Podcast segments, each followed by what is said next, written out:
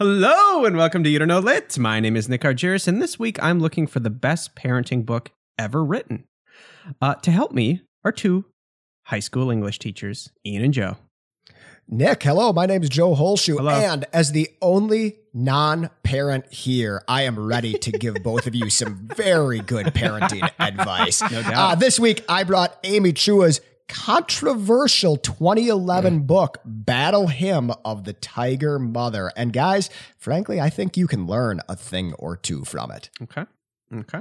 Um, that sounds controversial. Mm-hmm. Is this like your other controversial author, J.D. Vance, who is now running for uh, the Senate or the Republican Senate seat?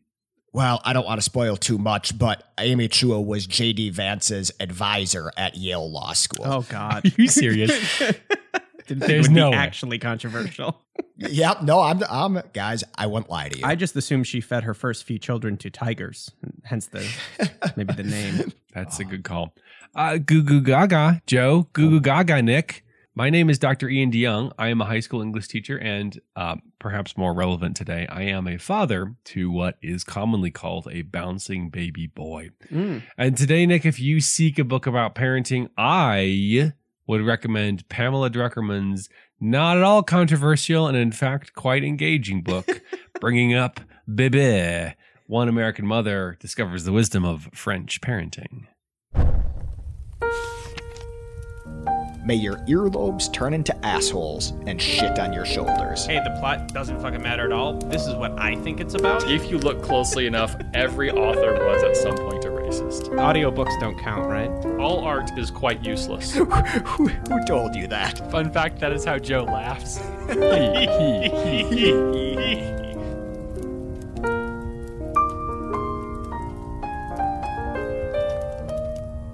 So when you say bebe like that, it's not you being silly. Like it's it's like the French This- pronunciation this is a of bone of- baby. Yeah, this is a bone of contention for this episode. Um, and lit heads, those of you who know the French, now uh, can already hear that my French accent is dreadful. And I have to say a couple of French words, and I'm sorry because I'm gonna butcher them. I do my best, but in doing my best, I will butcher them. So yes, the the title says like bébé, like the French word for baby. Oh, oh, oh, oh. Dear God, please Um, stop.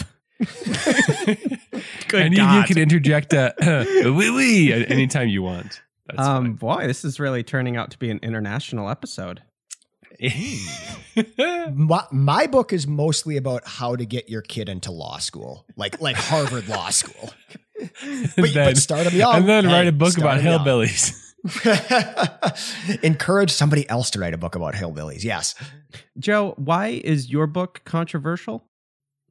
Um, is this is this the part where I do my my summary, or or do you just want me to speak off Mm, yeah. the cuff? Yeah, it is now. All right, 30 Nick. seconds. Battle. Nick, I've recently broken my glasses, so bear with me. Battle Hymn of the Tiger Mother is Amy Chua's unapologetic look about the benefits of strict, you might even say militaristic, parenting.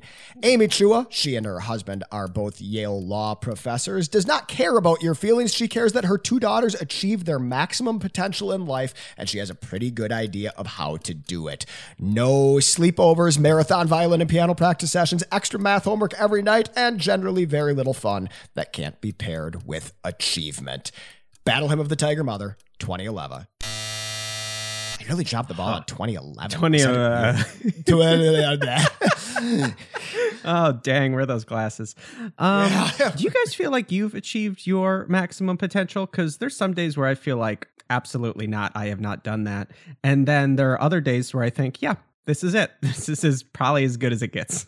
Um, I I'm going to answer that by flipping the question. I think there there are different kinds of potential, and um, maybe I'm not as I'm not as like financially or business world successful as I am, but I'm really happy, and I think happiness potential is underrated. so Uh, Nick, that sounds like Western parenting BS to me. I think that none of us here have achieved our maximum potential. I think that Yeah, there's a well, long way to go. Yeah, Ian's right though. I should have clarified. I meant financial success. oh, okay, well. I certainly the, hope the I'm not at answer the is obviously no. sometimes sometimes I look at my peers who are, you know, running unethical hedge fund companies or, you know, profiting off of the destruction of our ecosystems. And I think to myself, why did I have a conscience and go and do do a bunch of reading? Why couldn't sure, I just maybe be they have it figured out. yeah. Well, that sounded real judgy. I loved it. Um, J- Ian, why don't you? How come they are not shaping the youth of the future like me? Well, at least I have this moral high ground. It only cost me all of my financial stability. Ian, can you please take 30 seconds and tell us why your book is also superior? I will take less than 30 seconds. It turns out that French kids are really relaxed, which means that French parents are really relaxed. The book I brought this week, bringing up Bébé with a long subtitle, combines Pamela Druckerman's journalistic observations of French culture with hilarious stories of her own parenting mis- mishaps and low key recommendations that maybe American parents should chill out a bit. Okay, well, that was 30 seconds. Um, Oh no. yeah, I sorry. Well, yeah, now you're a liar. I I mean, when I when I timed this out, it was short, so I kind of let it let it sit a little bit. right, today, you and- sat in it for a little while. Yeah, I just I let I let my pauses hit, my beats hit. That's what happens. Um, boy, should we start with super strict or super relaxed first? This is the question. Well, you know what they say in teaching, Nick, Yeah. is start strict. yeah, st- Start That's strict. true. Don't don't smile before Christmas. yeah. Let's That's what they teach let's us. learn the rules before we break them, right? Holy cow! absolutely. Who says don't smile before Christmas? Oh, That's Oh, I I horrifying. that one. Is that in your book? That's in my teaching book, the, the book that I read to become a teacher. Oh my! His personal gosh. notes. Um, are there? Is this just um? Speaking of rules, is this just a free for all, or are there rules? Oh, Ian just wants to get his dumb shadow rules. Yeah, of course, we will have a winner today. So, welcome, Lit Heads to You Don't Know Lit, uh, where every week we pick a theme in two books, and uh, Ian and Joe battle it out for um, the winning book. Uh, That's the worst. Yeah, they go nuts. Um, and uh, anyway, so we have some rules to just keep us on track. Rule number one is only unavoidable spoilers, gentlemen. And honestly, that's probably not uh, worded very well because we pretty much have no spoilers here. But you know, it's not a regime. So uh, that's rule number one. Rule number two is omit needless words, Joe. That one's for you. And Sure. rule number three is winning isn't everything; it's the only thing that's important here. And, um, And we do have, so, of course, our shadow rules, which everyone's been waiting for. And this week, uh, as always, our shadow rules are put that down. You'll put your eye out with that, and I'm Oh. counting to three. That's good. Fantastic. Appropriate. Fantastic. Um, yeah, it's mean timely. Yes. Is is counting to three? Your your children are both very young. I suppose counting to three is not effective at this point because they have no No. concept of like linear progression. Yeah. Or anything really. Um. My child Yeah. doesn't know that, that three exists. right. Wow, that's very He thinks- zen. Yeah, he thinks it stops after two. We've been trying to work on that, but There's no way your kid can count to two. I did not say he could count to two. I said he knows that two exists. yeah, number two. Am I right, parents? Oh, good stuff. That's the first of many poop jokes. That's a good joke. Uh, Joe, Well, please go It's a first. joke. Absolutely, Nick. I would like to start with a game. oh, great. This game Cool. is called Is It Allowed? Is it allowed? Oh. And what I'm going to do is I'm going to give you an activity that like a normal child might participate in. And I want you to tell me if it is allowed in your household if you are a tiger mother. If you are a tiger mother. Joe, I'm just going to stop you right here and say Mm-hmm. I continue to stand in awe of your game manufacturer. Um, I, I I have no problem saying that you are a better game maker than me, and anyone with a two brain cells to rub together knows that you're a better game maker than Nick. So Maybe we start going after Hasbro for sponsorship. Oh, good. Maybe this isn't a book podcast. Yeah, maybe it's not a book podcast. Maybe it's a game podcast where we just like make games about books. That pitch would be confusing. Um, Joe, I'm ready for this, but I'm going to answer in my own words. Is that okay? Besides yes or no? Like it's a pretty simple game, deck. We'll find out. Yeah, we'll find out. All right. Okay. This is the very first thing. Is it allowed if you have a parent who is a tiger mother? Nick, Ian, are you allowed to go to a sleepover? Oof. Um, I'm gonna say okay. Well, I think the obvious answer to Ian. Could we just sidebar? I think the obvious Yeah. answer to all of these things is going to be no. Right? You're just not Right, this allowed. is to one of do those games that has a point. Yeah, it's gonna have a message. Um, uh, I'd say not so overt, or Yeah, maybe I, pretty. I'm with you. Um, I'm with you. Also, he said in the intro that they weren't allowed to go to to do anything. so.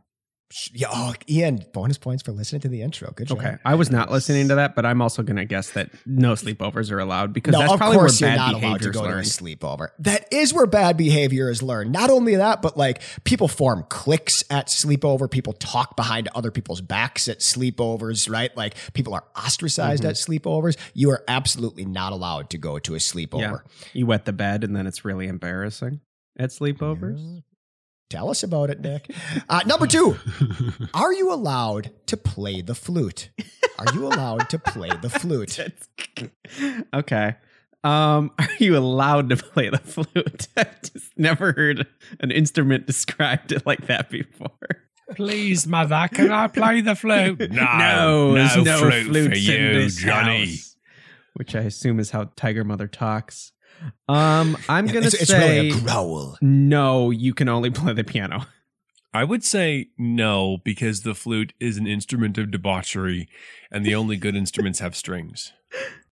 Um, so you're you actually both hit it correctly exactly. Um, you are expected to play a musical instrument. A flute is not an acceptable one. The acceptable musical instruments acceptable musical instruments are piano, Nick, bonus point, Nice. or violin. Ian, bonus Also point. bonus Very point. well done. The Neck and neck. Yes. Congrats. Um, the the other one that you absolutely are not allowed to play is the drums because, as we know, drums lead to drugs. Uh-huh. All right. And um, Satan. I mean, there is there is a there is a one letter difference between drugs and drums. So right. right. It's a very slippery. The connection is quite obvious.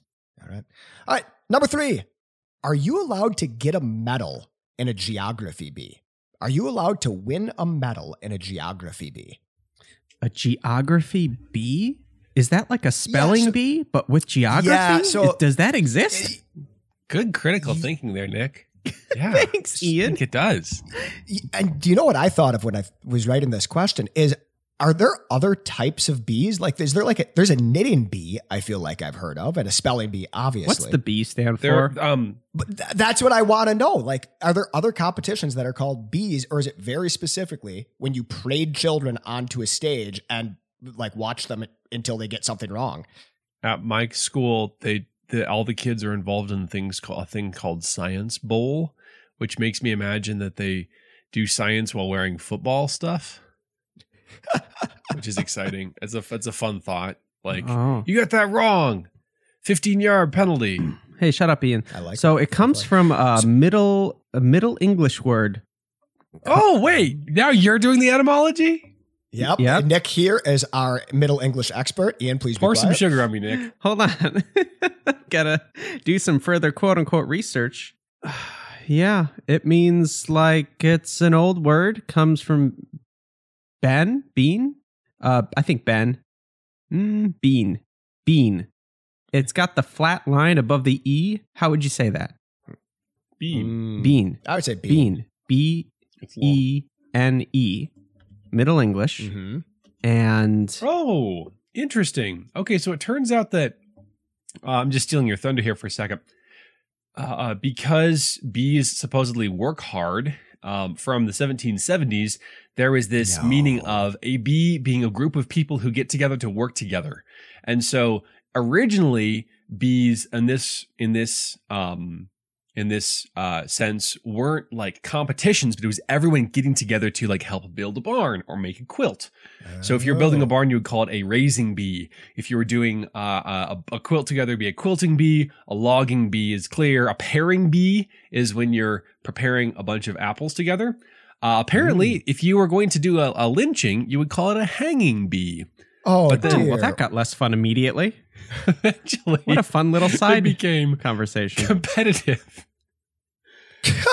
the lynching bees. Ian, Ian, I, I don't want to talk about competitive lynching. I, I, I, the question is, are you allowed to get a medal in a geography bee? Good gravy. I don't even know anymore, Joe. um, I'm gonna say, uh, no. You would decline that because it's not your. It's you don't. You shouldn't get awards. You should. ju- It's just that's a part of your duty. You know, you shouldn't do Um, it. For yeah, the I'm gonna award. say you're not. I'm gonna say you're not allowed to. You're required to. Oh, um, great. I'm going to have to give the point to Ian here for being closer. You Yes. are allowed to get a medal in a geography bee as long as it's the gold medal. there is There's a story early in this book where Amy Fuck. Chua talks about her own childhood where she is like wins a silver medal at a geography bee. She invites her father to the awards night. And afterwards, once she's given this silver medal, her dad pulls her aside and says, Don't you ever embarrass me like that again. hey, uh, honey, can you not waste my fucking time here? wow. I just have I just have one more. okay. Are you allowed to be in a school play? No, absolutely not. Um, it's a total waste of time. That doesn't lead I'm- to you getting into Harvard Law, so I'm going to say no. I'm gonna say yes, but only if you're the lead character. Oh my Ooh. God. Those are both really good answers. The closer is, one is Nick, um, being in a school play. Like, you don't, you can't win being in a school play. If you are in a Mhm. school play, it sure as hell better be the lead. Um, right. But yeah, you are not allowed to be in a school play. That is a waste of time. You could Great. be practicing violin during that time. Um. Or piano. Um. So sounds like we have a tie. Mm. And Do the you have a tiebreaker question here, Joe? Okay.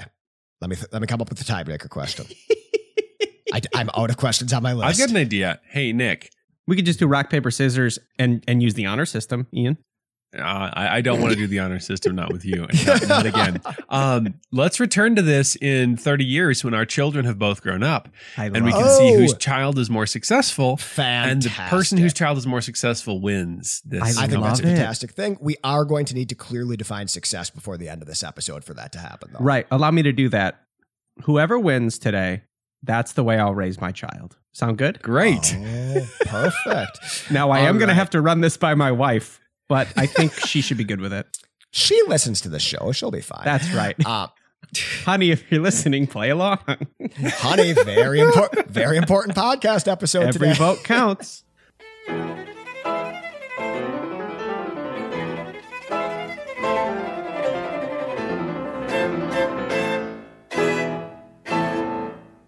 ah, sip of coffee. Um, um, great. Hey, Joe. Um, that game really set the scene for this book. I think, I think I get it now. But could you Yeah. maybe round out what you're doing, what's happening in this book, and um, the story, etc. Yep, absolutely. Is it just as simple as be mean to your kids? Full stop. Um, be mean to your kids is a big part of it. it's really the God. backbone to all, Yeah, all really the parenting backbone. decisions. like if you're ever wondering, like if you ever have a choice between two different paths and one of them makes your kid a little bit more miserable, it seems like that's the path that you should take. Whoa. Great. Yeah. No, jokes Um, aside here, Joe. Um, let's uh let's learn a little bit about uh Yeah. some other culture and how they they raise their kids. Because is this book speaking on behalf of an entire culture? Because that's the way that you've presented it offline. And it's the way that she presents it in this book. Um, Interesting. the book is called Battle Hymn of the Tiger Mother, written in 2011 by Yale law professor Amy Chua. In it, she talks about a very specific way to raise your children. And Tiger Mother, I think, is something that she comes up with. I, I, I think it's a phrase that she comes up with and popularizes. And when you are a Tiger Mother, uh, this is the thesis. It is this. Hey, kids don't know. More thesis need to start with hey. That's true. hey, idiots. Hey, Western parents. Your kids don't know what is good for them. So when you give them agency in their life, when you let them choose things, you are doing them a disservice. Every decision that you make as a parent should lead to your child fulfilling their maximum potential. And maximum potential is very clearly defined here. We're talking about like societal and I think monetary success, right? Like, can you achieve success in society? Mhm. This is how you lead your child to do it. So, okay, keep talking. I'm, I'm Yeah, interested. so- yeah. She, so she has two daughters. Um, she and her husband, a guy named Jed uh, uh, Rubenfeld, uh, another professor at Yale Law School. They have these two half Jewish, half Chinese daughters. And she makes kind of a funny point where she says, that might sound like a really weird intersection of culture, but in certain social circles, it's actually the dominant culture, is like these Jewish Chinese families. She says, yeah, um, they have these two daughters, and she, uh, one is Sophia and the other one is named Lulu. They go about raising them in this very this tiger mother way. They go about raising them, and both kids, um, to varying degrees, have a ton of success. Like both of them are musical prodigies, despite the fact that neither Jed nor Amy are musicians themselves. Um, they both are accepted into like various Juilliard programs. They both will go on to Ivy League educations. They both will um, lead very outwardly successful lives. Um, there's between the two daughters, the older daughter is very much a model daughter. Like she kind of buys into the program. She does what's expected of her. The younger daughter, Lulu, there's a lot of pushback there. Uh-oh. Let's say, yeah, there's a lot of pushback. child. Um, let me ask you. Sorry, just to stop you real quick. Where does this No. take place? Um, so this takes place mostly in New Haven, right? This takes place mostly on the East Coast. It does bounce around the world a Okay. little bit. Um, you know, she has various jobs that she takes and he takes, uh, but they eventually end up in New Haven. Um, so they have two daughters. Uh, one is the, uh, their favorite, and the other is well, The worst. you can yeah, you can make the implication there. Uh, Right. so a ple- problem child. Please go on. Yeah. So uh, essentially, this book is composed of a variety of scenes of them practicing piano or going to recitals or um, having a multicultural day at school. And then, like, paired, like that scene is paired with Amy Chua's narration of her thought process behind why she did things a certain way. Um, so, to give an example, she talks about practicing piano when these kids are very, very little. And how she would be in these piano schools, obviously the best piano schools with the best piano teachers, with these like lax Western parents. And she would say, like, the Western parents that I knew, even the strictest ones, only made their children practice piano for one hour a day. She said, What Chinese parents know, what we tiger mothers know, is that the first hour is the easy hour, right? Like her kids are practicing piano three hours a day, every single day, like three hours a day, seven days a week. so it sounds to me, I'm ready Like- to dive in here, Ian. Why don't you go first? it sounds to me like maybe she, she's like, she did a parenting, and then she said, "Eh, according to my metrics, my kids are successful. Might as well write a book telling other people to do the same thing as me. Hmm. Is that Yeah. what happened? We're, do we have any third party endorsement going on here? Yeah, that's a great question. Yeah, yep. Hmm, third party endorsement. Does she quote Um, her famous friends in, at Harvard? yeah, does she quote her famous friends like J.D. Vance or Brett Kavanaugh? Uh, Ew, ew. Does she quote the art of war? You know, I bet she does. Uh, no, I, I, I don't think she does. if she if she has a third party endorsement, I think it would just be like society views her family as very successful. Like when you Oh. look at her children, like Fair yeah, enough. the third party endorsement is all of everybody. It's the world endorses this. yeah, like when you look at her children, isn't it's impossible to say that this hasn't like quote unquote worked. Like they both were students at Juilliard. They want- both have multiple Ivy League degrees. I want more examples, but before I do that, I want to be extremely critical. Um, it seems like these people are, and maybe this has something to do with it. I'm guessing it does. It seems like they're very well off and very wealthy, and there Mm. there seems to be like, oh, does your kid practice piano three hours a day? Great, that's attainable for nobody. Like, do they have private lessons like for three hours a day? Like, that's that's attainable by almost nobody. You know what I mean? Like, it seems like there's some real classist things going on here. um, Oh, that yeah. that they were absolutely born into, and they're just like cultivating, and they have the time to be this type of parent. Do you think that's accurate, or yeah, okay. I think that's a big part of it. by the fact that I haven't read the book? I, I think Amy Chua would disagree with you. I think she would say, look, if you want your kid to practice piano three hours a day, you can't just tell them to go practice piano three hours a day because, like, they won't do it or they will do a bad job of it or they Yeah, won't do things it'll that actually like make crap. it better. Right. So she says, if you want your kid to practice piano three hours a day, that means that you sit next to your child on a piano bench and drill them while they practice piano for three hours a day. So she, keep in mind, like while this is going on, is leading an incredibly, um, boy, I'm going to keep using the word successful here, is Yeah. leading an incredibly successful professional life. Like she is a professor at Yale Law School. Her husband is a professor at Yale Law School, right? While they do this, they are like coaching these kids, they're drilling these kids, they are sitting together for three hours at piano practice. On Sundays, um, at a certain point, they get a hold of like the best piano teacher in on the East Coast, but she lives something like two hours away. So So, every drive. Sunday, they every Sunday they drive two hours to Yeah. New York City for a one hour piano lesson, and then they drive back. Um, and it's like So they don't really binge Netflix much, is what you're saying. no, I don't think there's a lot of TV in the Chua Rubenfeld household. Ian, would your parents in your book drive two hours for a one-hour piano lesson? Nah, And and I'm assuming that's that's one way, Joe, right? I mean, that's a four-hour road trip that day. That's your entire day. For That's one four hours hour. every Sunday. Oh my gosh, Oh what a terrible God, Sunday. Um, dreadful.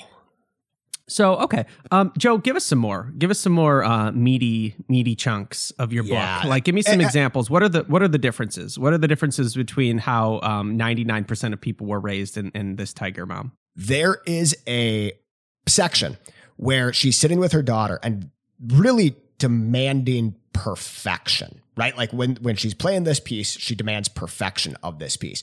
And she yells things out. And amy chua by the way tells this totally uh, without shame like with with no reservations whatsoever. She tells her daughters things like if you don't play it perfectly this time i'm going to burn all of your dolls or Jesus. or Uh, Okay. I'm going to count to three, and then I want to hear musicality. God damn it! That's a unique approach. I'm just hyperventilating over here. Joe, how do these kids not just absolutely hate their parents? Mm. okay, Like, how on earth are these children happy? Have they internalized this twisted view of success that she puts forward? In case you can't tell, I'm I'm not a fan of this. yeah, okay. Okay. Well, The- let's not cross it out completely, Ian, because this might have to be the way I raise my child. this might be, you know what? And I, I I couldn't I couldn't call that twisted. So right. So that could be offensive towards me. yeah, I don't want to offend you. Yeah. Th- This entire book hinges on how you answer that question, right? And one of the things Amy Chua talks about a lot in this book, like she brings up the point several times, is she said, she says, I know so many Western people who are resentful of their parents. Like Western people who don't have a relationship with their parents, who don't communicate with their parents anymore, who resent their parents for some perceived wrongdoing in their childhood. And then she says, and this is a big claim Chinese people adore their parents. Chinese people worship their parents. And this is the reason. When Chinese people are hard on their children, when tiger mothers are hard on their children, she says it's only because we have total faith in our children that they can achieve this level of success. When Western parents let their kids quit something because it's hard, it is telling that kid they're not good enough, right? You aren't good enough to be the best at this, so you are allowed to quit. She says when Chinese people get older, like it's torture when they're young, but when they get older and they see the life that's in front of them, the Yale law life, the Harvard law life, whatever that is, they can't help but look back and be dang grateful that they had the upbringing that they did. So her claim, and there's a, a lot of different ways that you can attack this or go about this, but her claim is those high expectations are because we respect our children. those high expectations, that torturing of our children when they're young is because like we know what's best and we know like this is going to lead to their best life. Okay, but the the, the flip side of this is that the flip side of this is that another way to like no, I don't think there's any flip side. the Ian. other way to like br- brutally brutally make your child miserable is by saying I'm going to burn your dolls if you don't if you don't exhibit artistic talent. Right. A s maybe a simple, uh, no, honey, can you try it one more time? Maybe that could have been more effective than I will destroy the things you love. Right. Or like you aren't eating dinner until you do this. Like burning dolls is not a pretty thing. It's Just terrifying, dangling gasoline above, obviously, the dolls. Right? Um, Yeah.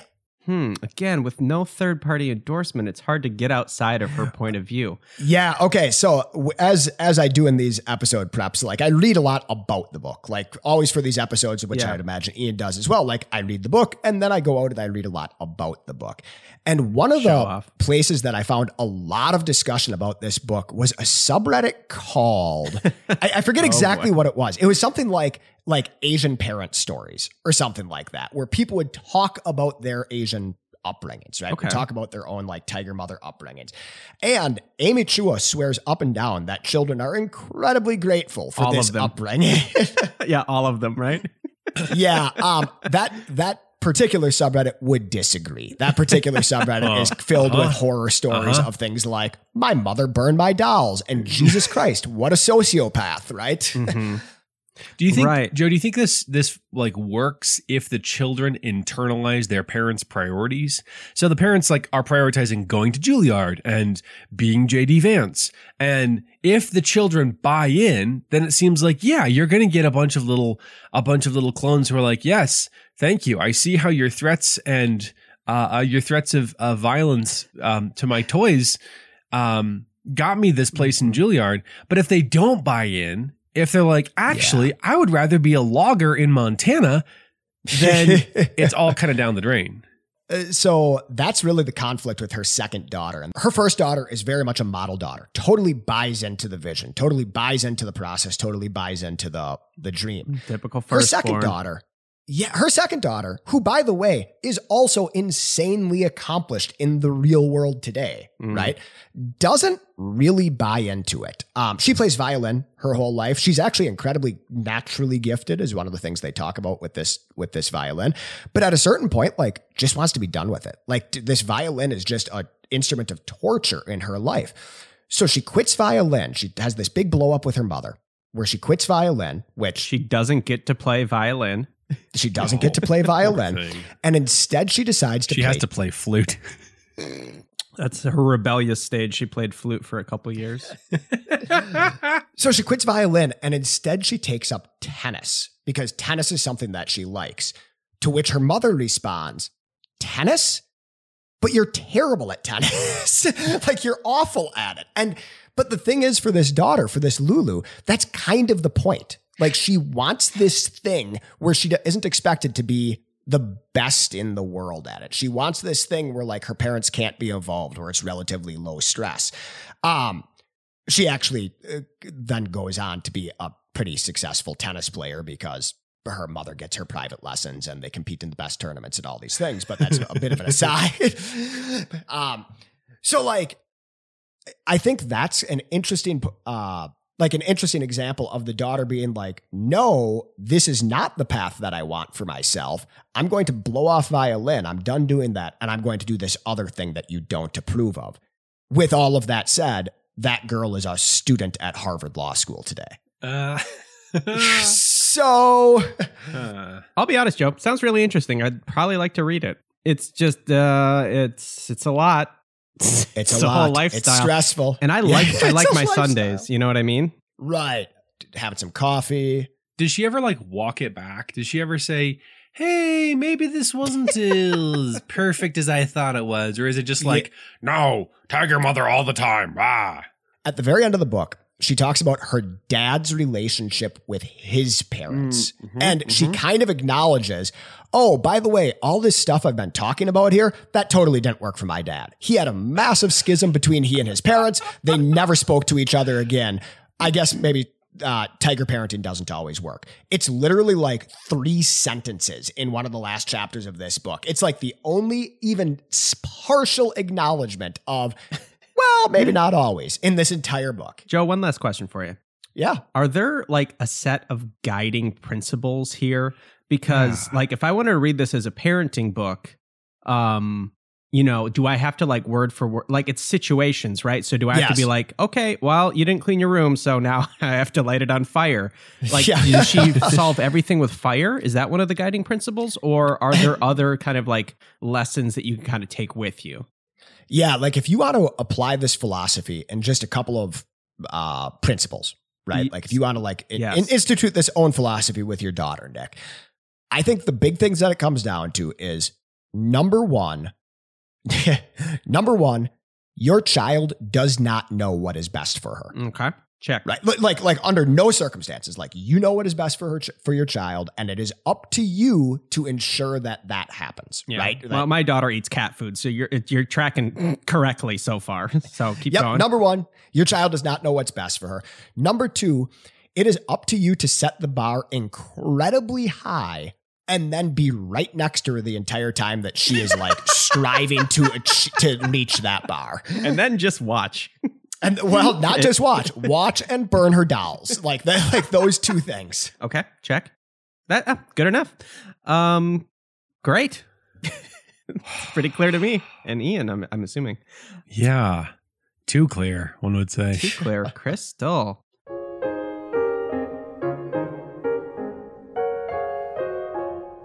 What are we? Uh, what are we teasing out? Har- books that are hard to talk about. Hard to talk about.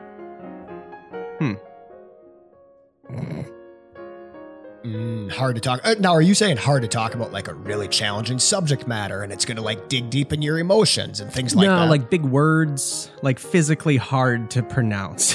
Oh. um, yeah, I'll bring the dictionary next week. Ian will read selections, his favorite thesaurus selections. I'll bring a book which not a lot of folks have heard about. Um, it's um, it's a bit of a deep cut, but we're not doing deep cuts. We're doing hard to talk about. This is also hard to talk about. It's called Lud in the Mist.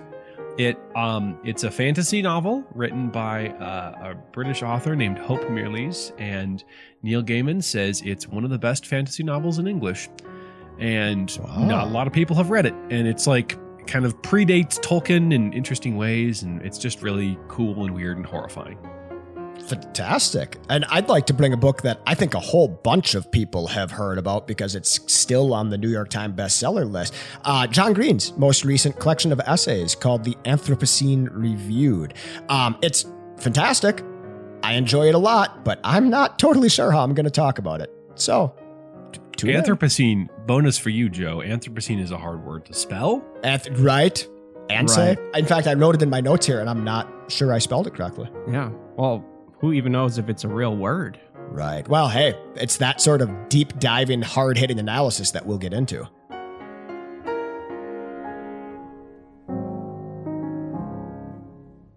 Ian, Yes, Nick. um, I assume your book takes a different approach. Um, are these kids smoking by like age six? Um, drinking wine? Right. Permissive French parenting. Uh, obviously not shaving their armpits. Like, there just no rules, right?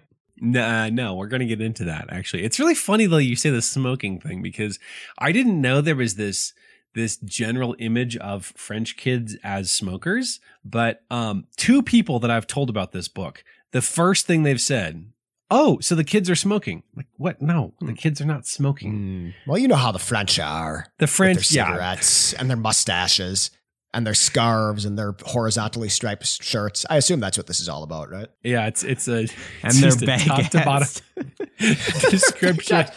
there are actually there is a passage uh, where a baguette is um, a, a symbol for a couple's Yeah. positive post baby relationship. We know. We know. Um, so Ian, what what's your book about? So, um, so this book, the, um, I like I'm that French start- people are still fun to make fun of. It's It's okay. boy. it's okay to make fun of the French. Yeah. Yes, it's a blast. Um, this book, I'm going to start with the the the um the title for the the UK version, the British version.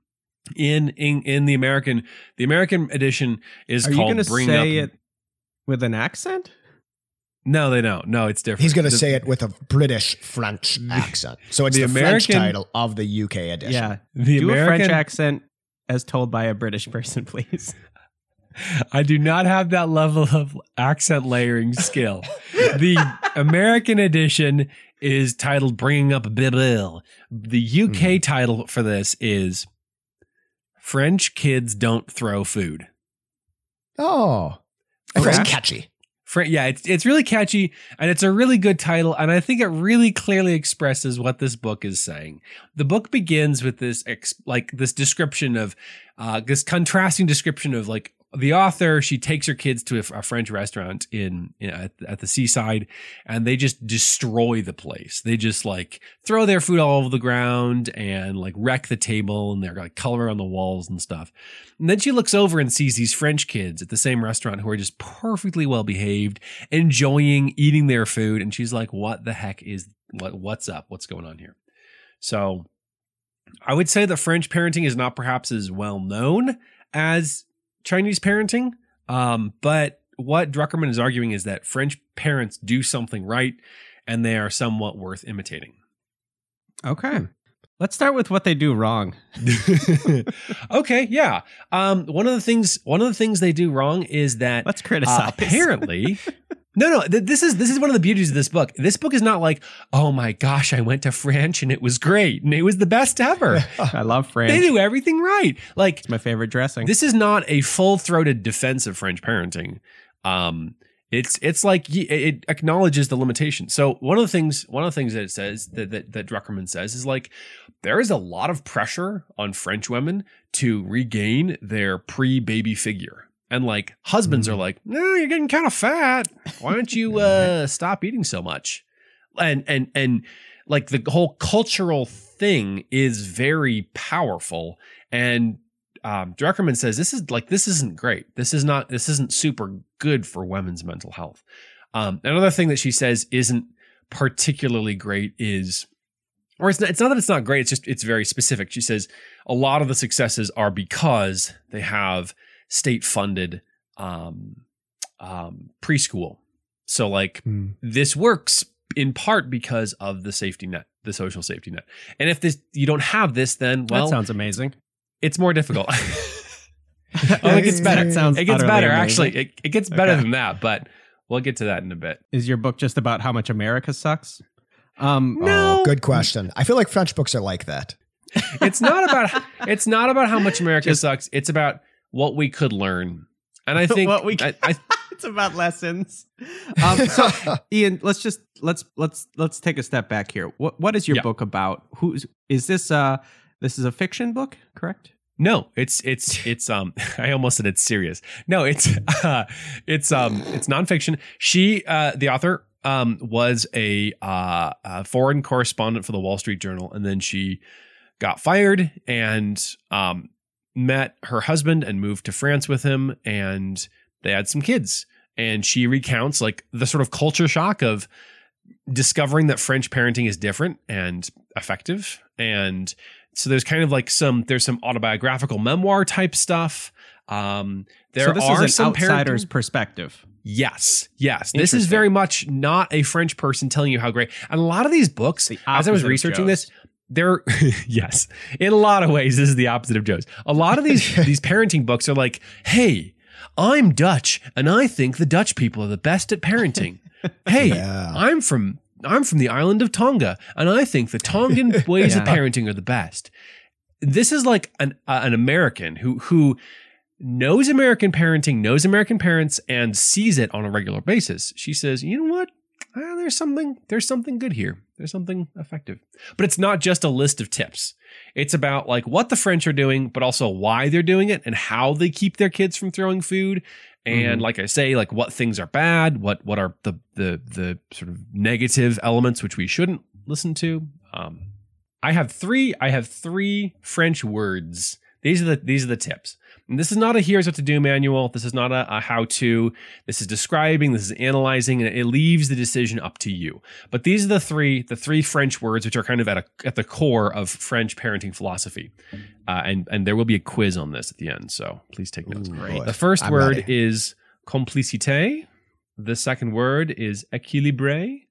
And the third word is le cadre. So complicité, équilibré, and One more time. le cadre. Perfect. Mm-hmm. So- right, they're in my notes. Great. Complicité. Complicité is the idea that your child is not an idiot animal. Your child is a human being. Whoa. And Pretty And she's like. Does she have proof points to back this up? Yeah, actually she does. So so she says like parents in France treat their kids and their young kids like human beings. They talk to them rationally. And this is a little bit of a kind of a like a romantic French idea, but there is there is data to back this up that children can un- like babies can understand you.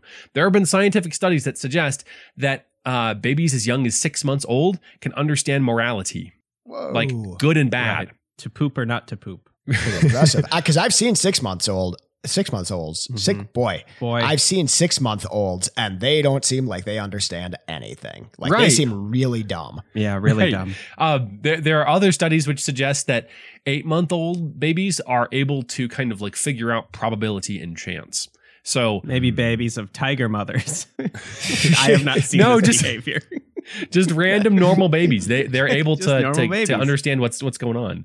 Okay, Um, so babies aren't nasty, freaky animals that are dumb. Well, they they can be, and they can be all of those things. But the idea is, if you talk, like if you explain to them, I'm going to change your diaper, and you don't need to cry. the French say, if you talk to them like this, okay. eventually the baby will be like, "Oh, okay, I'm, I don't need to cry. It's it's all good." Okay. Or if you tell the baby, yeah. Yeah. I'm putting you to bed, and you're going to be in your bed by yourself, sleeping overnight by the time you're two months old, sleeping through the night by by two months old." The baby will eventually learn, and you know, Oof, man, I can't even imagine how many High expectations how many parents yeah. are disagreeing with this right now. this is unbelievably bold. Who knew that Ian was going to bring the more controversial book this week? but Um, I, I, Okay. right. So these these these seem like out there, but she backs it up with um, scientific studies and uh, her kind of journalistic ex, uh, uh, explorations, her her research. Um, she talks to a whole bunch of parents. She gets data from the French government, and the truth is that French babies sleep through the night at two months old. The truth is that parents talk to their babies uh, and tell them like what's up. And whether or not that works, the French are really into it. And I think whether or not that works, whether or not the baby can actually like understand, oh, now it's time for me to go to sleep, it's setting the parents up to have good communication, it seems to treat their children. um, I'll just point out the commonalities as we go. Seems like both parenting styles, you need a profound amount of patience. well, yes, I think I think um, that is. I think any parenting requires patience. But Fair but the, the second part of this actually kind of speaks directly to that. So the my second word is équilibré. And this is so part of talking rationally to your children, like they're human beings, not idiot animals, is explaining to them what's going on. And if you have this sort of trustworthy relationship with with your kids, you can say to them things like, I can't pick you up right now. I'm sorry. And the kid, the kid having been trained that your life is important, that you as a as a parent are also a human being, the kid will respect that. You can say to your kid, "You know what? I've hung out with you all day. Evenings are adult time. So you're going to go I to bed think- and we're going to be up and it's going to be fine. You're going to be okay." And French parents really don't like the idea of you pour everything into your kids. You give them all your time, all of your energy. You're a better parent if you're more sacrificial. You're going to mutilate your schedule for your baby, for your child. They're like, yeah, kids need to know boundaries. And so you can say to them is, "Ah, I'm sorry. I'm I'm working on dinner. I can't really hold you. I'd love to, Yeah. but you know, Now is daddy good." time. Right. Yeah, time time for a drink. You go you go entertain yourself. So Ian, I guess the thing I would point out so far is I have many, many, many nieces and nephews, and they all seem totally unreasonable. Like like, like you can't you can't talk to these kids. Like they're they're they're animals. They're Hmm. monsters. Yeah, they Right. they do seem like monsters. I think what Ian is forgetting to include in all of these statements, and I'm sure the book covers it, is the word eventually. Mm. Not at Eventually. first. Not at first. Not at first, but eventually. Well, Do you think that's accurate, Ian? no, no, I don't think it's accurate. No, you The- should these- have agreed to that. there are res- there are there are results really really early. So another part of the French sort of system is what's called the creche, which is daycare starting at like six months. And this is also Wow. not free, but very, very widely available. You drop your kid off in the morning and um, it's it's it's not not it's not free, but it's also not cost prohibitive like so much daycare is in the U.S. Um, so you drop your kid off, and uh, there are trained like um, baby baby trainers there whose job it is to like teach them how to be civilized uh uh not horrible animals and you your your kid is there for like hours of the day and then you pick them up in the afternoon or the evening. And the kids form really close bonds with their nurses in the in the creche and so the effect is no like the, the the kids these french kids are able to play quietly by themselves by the time they're i don't know 9 months Nine months. This can't. Hold on, Ian. This is crazy. Like I know. th- I know. that's This is the thing. Ian brought a this is the work of thing, fiction. Nick. You and I and Joe, we've had all our experience has been. Actually, I can't speak for you guys. All of my experience has been American kids, and a lot mm-hmm. of American kids are not really given structure. They're not really given sort of any kind. They're they're coddled. They're given sort of everything they want, food whenever they want it, and um, being being picked up and held and dandled and sung every time they want it. And the effect is that these kids believe the world revolves around them. And what the French do is they say, "Yes, I love you so much. You're so important to me, but also I'm a human being, and the world does not revolve around you, baby." Yeah. You know, you know what it seems like one of the powerful pieces is here is it seems like there's kind of this cultural agreement of what child rearing is. So like when you drop your kid off at this 6-month daycare, they are going to raise your child or treat your child in the same way that you treat your child Yes. at home. Yes. And I feel like this is something I hear from parents all the time. Like everybody's had the fight with their in-laws because they say, "Hey, my kid can't eat this. He needs to be in bed by Yes. this time." Yes. But then they go to grandma's house and the rules go out the window. it's party right? time. Juice and Cake cookies. for lunch. Yeah, so maybe just like this consistency of expectation. So you think it's a, a grandparent issue, Joe? yeah, I'm talking here specifically about my the own American mother. epidemic.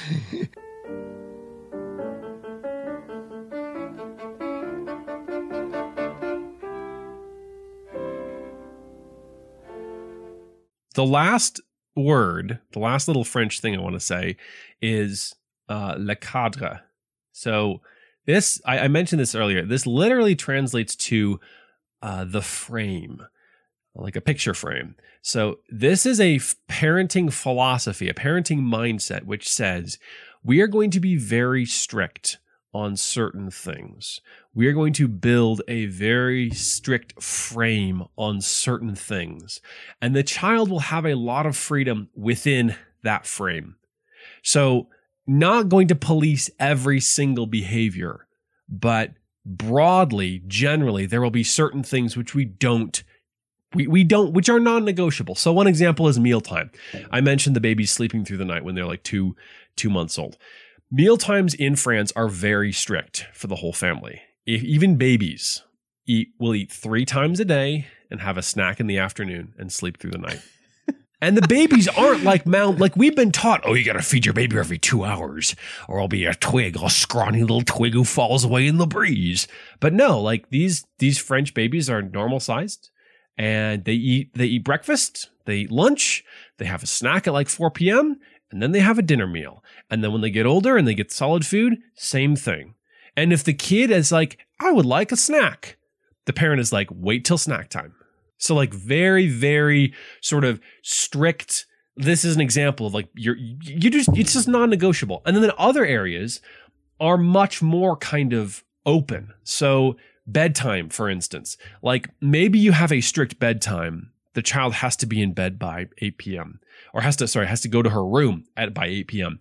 But it's not like I'm gonna sit and make sure you stay in bed. I'm gonna watch you. I'm gonna like yell at you every time you get out of bed.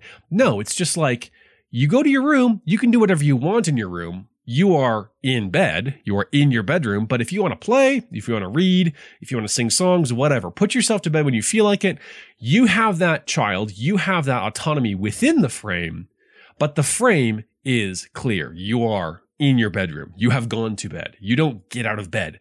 You don't come to my bedroom at three in the morning and tell me in a monotone, I barfed. right. Puke everywhere. Um, Ian, now, what does your book talk about success? right. How do you know if it works? How do you know if it works? What's the long term Well- success of your children's? the the French measure of success is uh, whether the child is a well-rounded human being, whether the child respects the rights and responsibilities of other human beings, whether the child is self-centered or whether the child is interested in the world around them. Um, one of the one of the words, one of the the, the like you, you praise a French child by saying they are sage.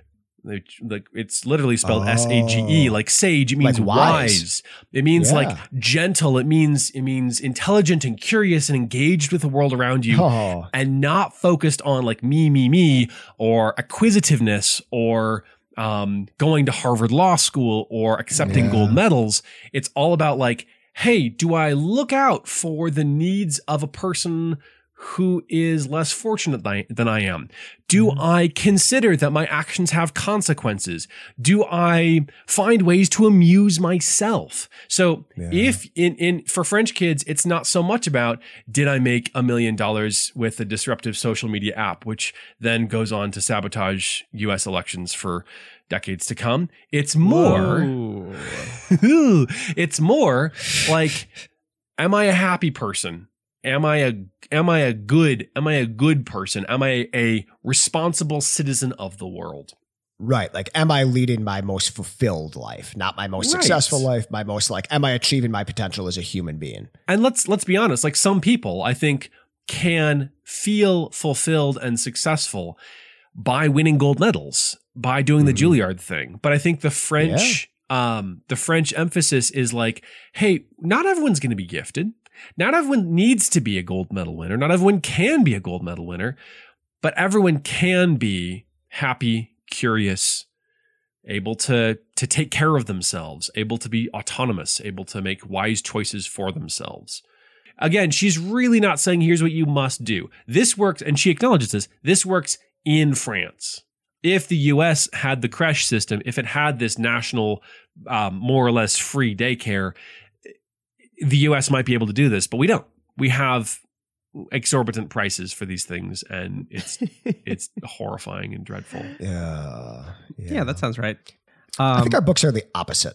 Like, I think they're opposites of each other. established that in the first two seconds. Well, I think but now I'm sure of it. the the and I'm- I don't mean this as a dunk. I, I think there's certainly some value Right. to to what you bring to this book, Joe. Mhm. It's interesting. I feel like the very Ian's being dismissive. I feel like Ian is influencing the result here. I would- I would like to uh, object to this before he speaks. Mm, no. I'm just saying that that your book puts the emphasis on the parent, and my Yeah. book puts the emphasis on the child. Tiger Mom versus bringing Right. up Bébé, and yeah. like I, I just think that that that sort of describes a deeper philosophical rift between these two books. Right. Mhm. What should I do versus like what should we like? mm, What room should we allow for the Bébé? Yeah, I really hate that we're saying that word so much. Uh,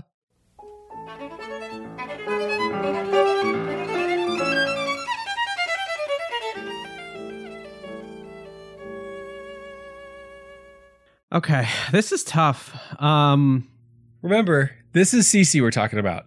yeah, This I is your really child. like your book, Joe. I would love to read it, mm. but the winner, um, the winner dictates how I have to raise my child, and I don't want Right. to drive anywhere for five hours a day. no, or sit at a piano bench for three hours a day. That's crazy. It crazy. seems like I could be way more just doing my own thing, being like, "I'm sorry, baby, change your own diaper. I'm Yeah, an adult. it's- It's, dinner time, and I'm, I'm it's pouring whiskey my time, wine." Bébé. Yeah. So I feel like there's a lot more independence for me. Um, Right. Ian wins. So congratulations, Oh, Ian. I'm sorry, Joe, you lose. It's okay. Congratulations, Ian. Um, I, I'm kind of okay with it. Amy Chua is kind of divisive. Uh, we, well, it doesn't matter. I think Uh, anybody who writes a parenting book is divisive. Well, no, no, I, I know how to do it. Oh, cool. Oh, great. Thank you. me. I would say congratulations to Nick's family because right. Congratulations. yeah, congratulations. you guys Nick's are in for a daughter. French way of life. All right, litheads. Congratulations to you. Um, Litheads, if you want to help the show, the number one way that you can do it is tell a friend, uh, leave a review on the uh, Apple Store. Apple Store? No, leave a review on the podcast player of your choice. And as always, if you want to hear us talk about a specific book or a specific theme or a specific author, you can always reach out at you don't know lit podcast.com.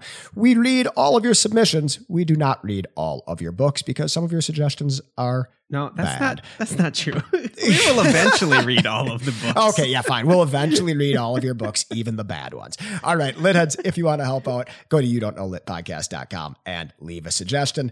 Congratulations, Ian. The okay, this is a this is a quote from the book. Right. Good, because that's how we normally end That's it. that's all I have. I didn't. I didn't want you to like read a recipe or something. Well, there actually is a recipe for a cake that you can teach your child to make. Is Um, the sec- ingredient love or something? No, no, no, no. It's it's an actual it's a yogurt cake. It's great. Um, this is the quote. The French seem to have a whole different framework for raising kids. When I ask French parents how they discipline their children, it takes them a few beats just to understand what I mean. Oh, you mean how do we educate them? They ask. Discipline, I soon realize, is a narrow, seldom used category that deals with punishment, whereas educating, which has nothing to do with school, is something they imagine themselves to be doing all the time. For years now, headlines have been declaring the demise of the current style of American child rearing. There are dozens of books offering Americans helpful theories on how to parent differently. I haven't got a theory. What I do have spread out in front of me is a fully functioning society of good little sleepers, gourmet eaters, and reasonably relaxed parents. I'm starting without outcome and working backward to figure out just how the French got there. It turns out that to be a different kind of parent, you don't just need a different parenting philosophy, you need a very different view of what a child actually is.